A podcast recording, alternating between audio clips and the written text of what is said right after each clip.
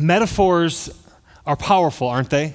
I, don't know about you, but if you tell somebody, if you're, if you're a good teacher, uh, just telling someone the information is one way, but using a metaphor or giving an analogy or explaining something more in depth is, is how you get your point across. And so there's images that, that, that we hear in the scriptures, and there's metaphors that are used to help us understand what the authors are, are actually saying. So we have in Isaiah, Isaiah says uh, one day that the lion will lie down with the lamb.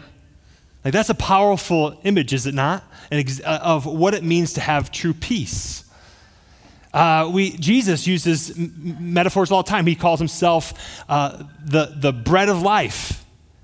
He talks about himself as uh, the living water, about being the door or the vine or you know a number of other things, right? And it's helpful. The good shepherd is another example. And it helps us give it this image of what how Jesus perceives himself and what he perceives himself to be. We have metaphors that, uh, that stick with us too about, about life, and they're helpful. I, I was reading some that I had heard before in my life, and at one point um, I was in the hospital. This was years ago now. I was in the hospital, and someone came in there from our church to visit me, and they said, A hospital bed is like a parked taxi with the meter running. So hurry up and get out. It's basically what they said because you're just you're just racking up the dollars the, the, every second you lay here. You know, like when I was in science class, they'd, they'd say the, the, big, the Big Bang, right? And everybody would know what I'm talking about when you say the Big Bang. It's a powerful metaphor for, for what as people describe as the way that the, the earth started. Metaphors stick with us, they help us understand things. Kids need that as well. Like I remember my daughter, Senny, she was uh, crying one day, and I said, You know, sometimes we have, we have good days and we have bad days. And she looked at me like, what? Like, what are you talking about? I, and so I said, well, life, so I said, life is a little bit like a roller coaster. And she's like, oh, I know what a roller coaster is. It like goes up and down, it turns left and it turns right. And she kind of understood what I was saying, that sometimes things are good, sometimes things are bad.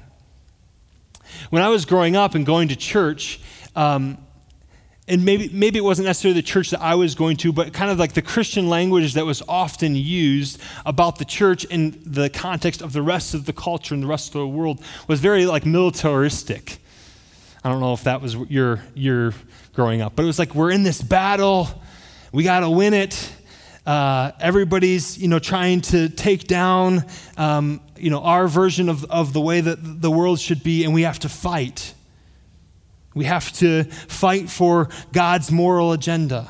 And so we have to vote the right way, we have to get the right people in office, and we have to fight against this culture that's trying to take away what we want and ultimately will persecute us. And I'm like, as I've reflected and as I, even at the time, but, but especially now as I've gotten older, I'm less convinced that this idea of battle or war is the right metaphor for what the church is supposed to be. Now, I do think that Paul talks about us having a battle not with flesh and blood, but, blood, but with the rules and principalities of darkness. Like, I think that's a real thing. That there's a battle that we're, that we're waging against. Uh, the evil realm, against Satan, against the, the demonic in our lives, against temptation. But I don't think that's the metaphor for the way that the church is supposed to be in the world. And so for a long time, I, was, I, I could kind of put words around what I think the church was supposed to be, but I never had this like really clear image until I read a book by someone named Brian Zahnd, and he wrote a book called Beauty Will Save the World. And in that book, he talks uh, glowingly about what the church should be in the last chapter. And so today I'm going to read three passages from the prophet Isaiah, and I want you to see if you can figure out what the metaphor is, all right? See if you hear a, repre- a repeated phrase that you think that, that, that could be the metaphor that I'm going to use today. So, Isaiah 4, 5, and 6 this is a portion of the scripture that Geraldine read this morning for our call to worship. It says this Then the Lord will create over the whole site of Mount Zion and over her assemblies a cloud by day and smoke and the shining of a flaming fire by night. For over all the glory there will be a canopy. There will be a booth for shade by day from the heat and for, and for a refuge and shelter from the storm and rain. Isaiah 25, 4 through 5 says this Therefore, strong peoples will glorify you. Cities of ruthless nations will fear you, for you have been a stronghold to the poor, a stronghold to the needy in his distress, a shelter from the storm and a shade from the heat.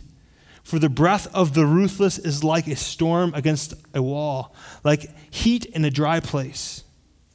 And then again in Isaiah 32, verses 1 through 2, it says, Behold, a king will reign in righteousness, and princes will rule in justice. Each will be like a hiding place from the wind, a shelter from the storm, like streams of water in a dry place, like the shade of a great rock in a weary land. Anybody catch it? What's the phrase that was repeated over and over in those each one of those passages? A shelter from the storm. A shelter from the storm. Isn't that a cool image?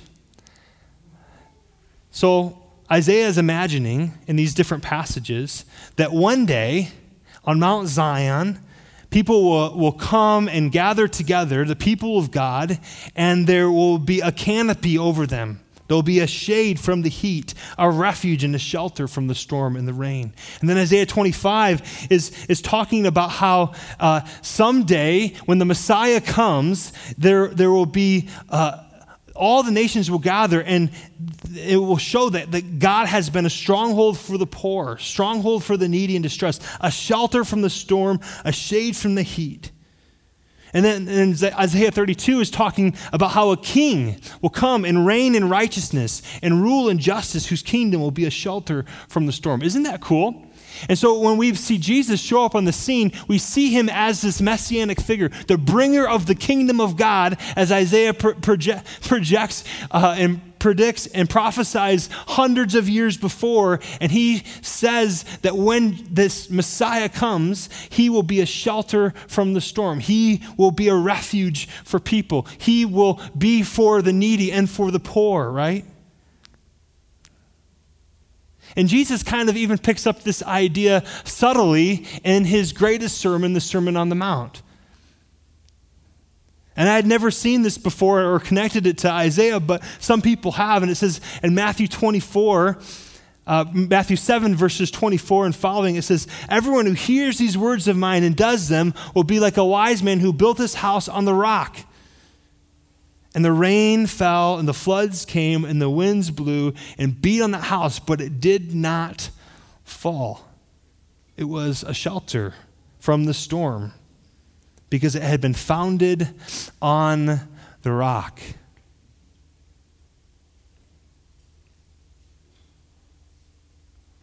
Jesus understood that he and his followers were ushering in this long awaited kingdom of God.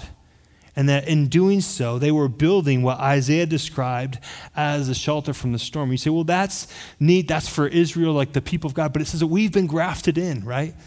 Anybody that's a Gentile has been grafted in, and now the church is called to be the same type of thing, the same type of shelter from the storm. And I and I, like I know people. Uh, it's just like so repeated right now. Our world is polarized. Everybody's angry. Everybody's divided, and it's so. But but it is true, right? Like I mean, you can't like there is. Uh, you know, from news station to news station, from uh, newspaper to newspaper, from website to website, you find this, this mentality that is us versus them. There's a hatred for people that disagree with us. There's like a genuine hatred for those that live differently than we do. And so it can be, and I think in the church as well, it can be really compelling to say, come in, let's go, you know, let's go be warriors for Jesus. We're in this great battle. Come fight on our side. And it does seem to appeal to some people to, to think about that and to always think about people as the enemy, always thinking about us versus them, that, that we're these, in these extreme battle circumstances. But what if this metaphor that Isaiah spoke prophetically and Jesus hints at used, is used to define us instead? What if we framed our invitation for people to find their way into the community and the, the church is not simply to, to uh, beat their heads over with, you know, with a stick about the truth, but to find refuge from hardships, from sickness, from loss, from exhaustion, from emptiness, from homelessness, from loneliness, from addiction, and from oppression? What might change in us if we saw our community as a place that we could come as a shelter from the storm.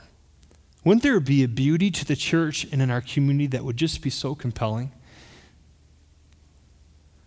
Wouldn't it be compelling to, to walk into this place and to know that the people that are here love you deeply and that will mourn with you when you mourn, we will celebrate you when you, when you need celebration, we'll walk with you through hardships and difficulties and trials. When you're lonely, they're going to show up when, they're home, when you're homeless, they're going to help. When you're addicted, they're going to pray and stand with you and, and plead with you to, to turn back to, uh, to, to um, sobriety. When you're sick, they're going to bring you a, a, a pie, even if you don't need one, maybe. and I just kept thinking of different people in our world, and there, there's just there's such a wide variety of people, is there not, in this in this church and in Uptown in particular, in the city of Chicago. But this refuge from the storm is it really is for people from all different walks of life.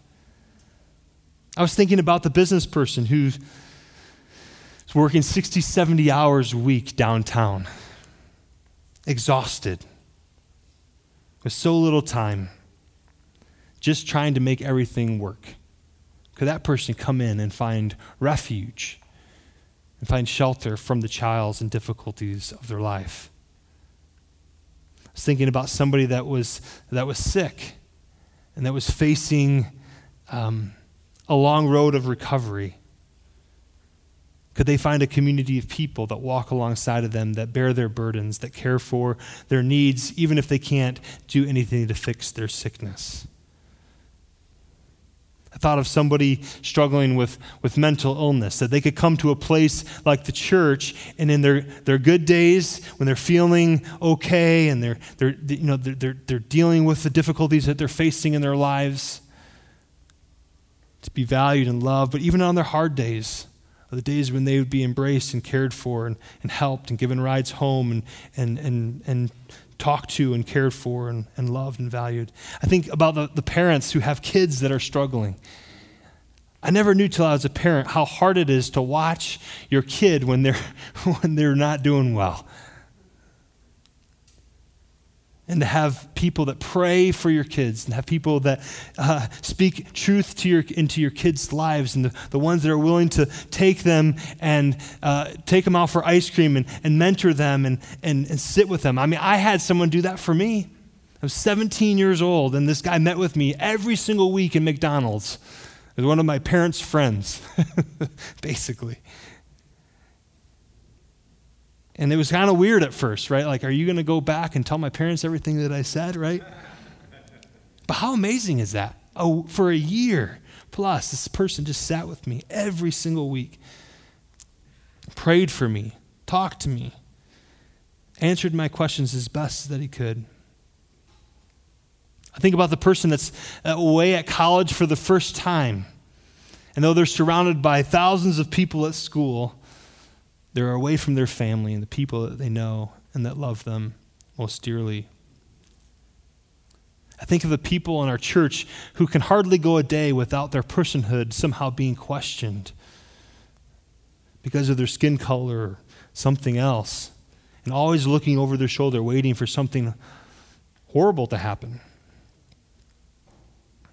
Uh, and even now, I just think about all of us who this last year have had a year of forced solitude. With the funny part in our church was that we were going through Lent right before, you know, well, like during, uh, right before COVID hit. And I had just given the sermon about how we need to practice solitude. And then we didn't have church for a year, and everyone was in their houses for a really long time. I don't know, God wanted to make us apply that teaching, I guess, right? Oh, what a, I mean, this, you know, the COVID took hundreds of thousands of lives in our country. In my own family, I've had three or four people have significant problems or pass away. We have a country that just, no matter who's in leadership, it can't seem to get out of its own way, can't seem to deal with the sins of our past, and we continually ignore and repeat the same things over and over again. And I just know, maybe you're having a great day today, but there are a lot of people who are lonely, afraid, exhausted, depressed, sick of the status quo. And this metaphor of a place that is a shelter from the storm, a house built on Jesus, has such power, such beauty. It's so compelling. At least it is for me. Like, I want to be part of a community where I can be my worst self and be loved and valued and cared for and honored. That I can make all kinds of mistakes and people will stand by me, call me back to the right way, show up at my house, love my family, love my kids, love my wife, even when I mess up. And Jesus kind of has his own list of, of things that he does uh, in, in, this sermon where he like makes a list of people he's thinking about when he talks about this, this shelter that needs to be built. And it's the Beatitudes. This is a whole sermon. It's his best sermon, uh, I think. He probably got to use it over and over again because he'd go to different places. And whenever you're a preacher, that's the best feeling. Like you got a really good sermon. Like, let me go speak this at different places. Everyone thinks I'm really smart. And then when you have to do it every week, they realize that you're not. It's much harder. It's really hard to be original. so Jesus had a list of in the Beatitudes, and, it, and it's just almost kind of like the list that I just made of the people that came to my mind this week as I was thinking about who the shelter of the storm is for. And his list is better, so we're gonna stick with his. But like, but here's a, a few of the examples. He says this, declaring blessing over them that the kingdom of God is for these people, that the shelter from the storm is from these people. If you are poor,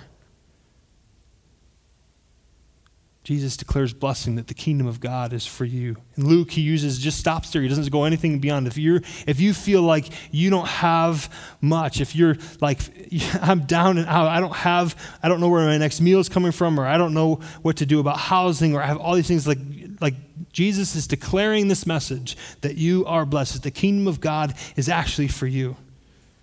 In Matthew, he uses the term poor in spirit there's a lot of ways to take that. One of the ways that I like to understand it is that you're bad at being spiritual. like you're, I don't know. You know, some people are just like natural at being Christians. I don't know. Like they just come to faith and they're like, let me pray up front. And then it's just like super powerful. And they, and they just like, yeah, you want me to read my Bible every day? Okay. And they just do it for like the next 15 years without missing a day. You're just like, hmm, I don't have that, whatever that thing is. But you see Jesus' ministry, and he's like, all the people that were, were like so good at being spiritual or so good at like religion, so and it, they just like never seemed to get it. And then all the people, they just couldn't figure life out. They couldn't, they just seemed like they were always dishonoring God. They were always messing up. They were always making mistakes. They were always doing the wrong thing. It's just like they just, just like a beeline to Jesus. The, other, the next one, he says, Blessed are you who mourn, for you will be comforted. I, I know there are people in our church right now that are in the state of mourning. And Jesus promises that, the, that this place, that this kingdom that he's bringing is for you. You will be comforted.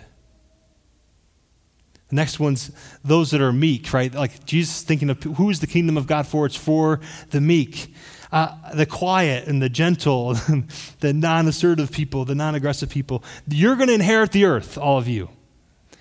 Think about that in comparison to like our capitalistic societies, right? It's like whoever's the most aggressive, whoever's got the most confidence, whoever's, uh, you know, the, the, I don't know, the most powerful, the most boisterous. The most, it's like oftentimes like we see those people are the ones, but the ones that kind of sit back and are gentle and not like they always get passed by, or they always get cheated, or they always get moved to the side. They always got forget, get forgotten. Well, you're the ones that are going to inherit the earth. Jesus says, You know who the kingdom of God is for? Blessed are you who hunger and thirst for justice. For those of you that ache for the world to be made right, for things to be made new, Jesus is saying, The shelter from the storm is for you, for the merciful, for the people that are willing to forgive, willing to forget how they've been wrong. Well, maybe not forget, but they're going to be able to forgive those things that are wrong. For those of you that are pure hearted, you will see God. For those of you that are peacemakers, not just people that ignore conflict, but go and make peace. The kingdom of God is for you. For you that are persecuted for Jesus' name, the kingdom of God is for you. And this isn't so much like a to do list. This isn't like, hey, you know what? Uh, I want to be part of this, so I got to go mourn, right? Even though I don't have anything to mourn about, because I want to be part of this. It's, it's more of just like an announcement. It's just say that Jesus is saying, just so you know, Oftentimes you think because you're mourning that, that the, the, God's kingdom isn't for you. Or just because the justice hasn't come, but you yearn for it. Like, I want you to know the kingdom of God is for you. I want you to know that there's a shelter from the storm that's the people of God that have based their lives on the rock, Jesus Christ Himself. And doesn't it feel good with all the bad stuff and the hard stuff in our lives that Jesus is saying, Don't worry, my kingdom, in my kingdom you are blessed. Don't worry, there's, there's a house and there's room for you. Don't worry, you are welcome to come in and find refuge and some, some covering from all this brutal stuff. And I just say if that list or like the things I've been saying for you like sounds like good news, it should because this is what the good news of Jesus is all about.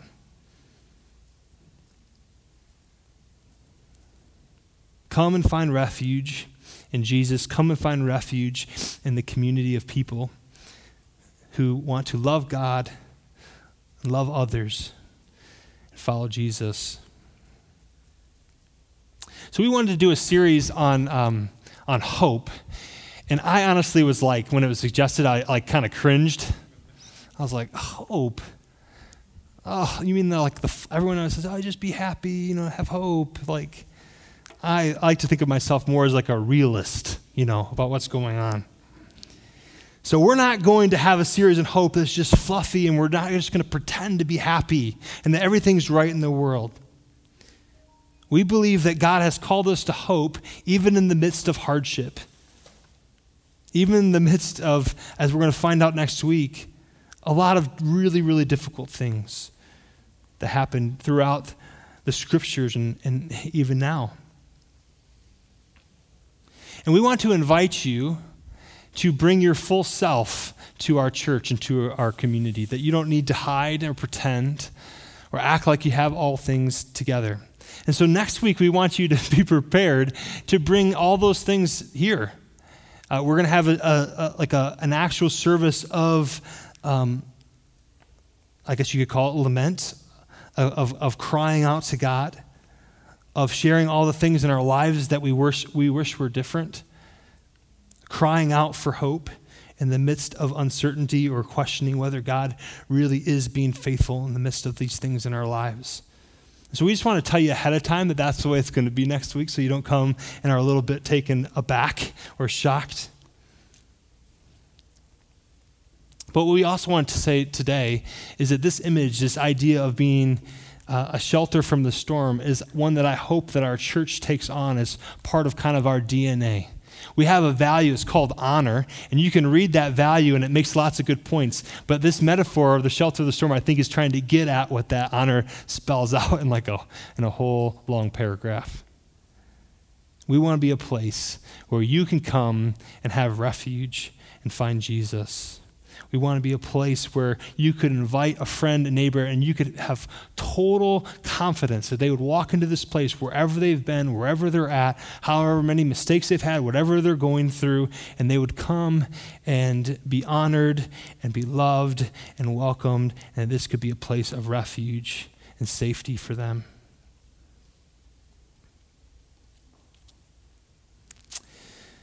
And so I think in order to be a, a, community that's a shelter from the storm, we've got to have more things going on than just this church service on Sunday as well. Although that's been great to have after not having it for a long period of time. But we're excited to say that there's going to be more things that we're going to be offering this fall for you. There's going to be community nights. There's going to be, we call them family dinners, which basically just means anybody uh, in the family, but even if you're not in the family, you can come and, uh, and, and hang out at people's houses, have a good meal, get to know people, make friends. Uh, we're going to offer um, formation courses this fall. Uh, we're going to study uh, First Samuel together, which I think will be really neat. There's going to be lots of things happening. And so we invite you to, those of you that are just showing up and just checking out our church or aren't really sure, we invite you to, to jump in. And I think you'll find that there are people here that will genuinely care for you, genuinely want your good, genuinely want you to follow Jesus uh, with them in this community. And so uh, we invite you into more and more and more of that as we take refuge in Jesus. Amen.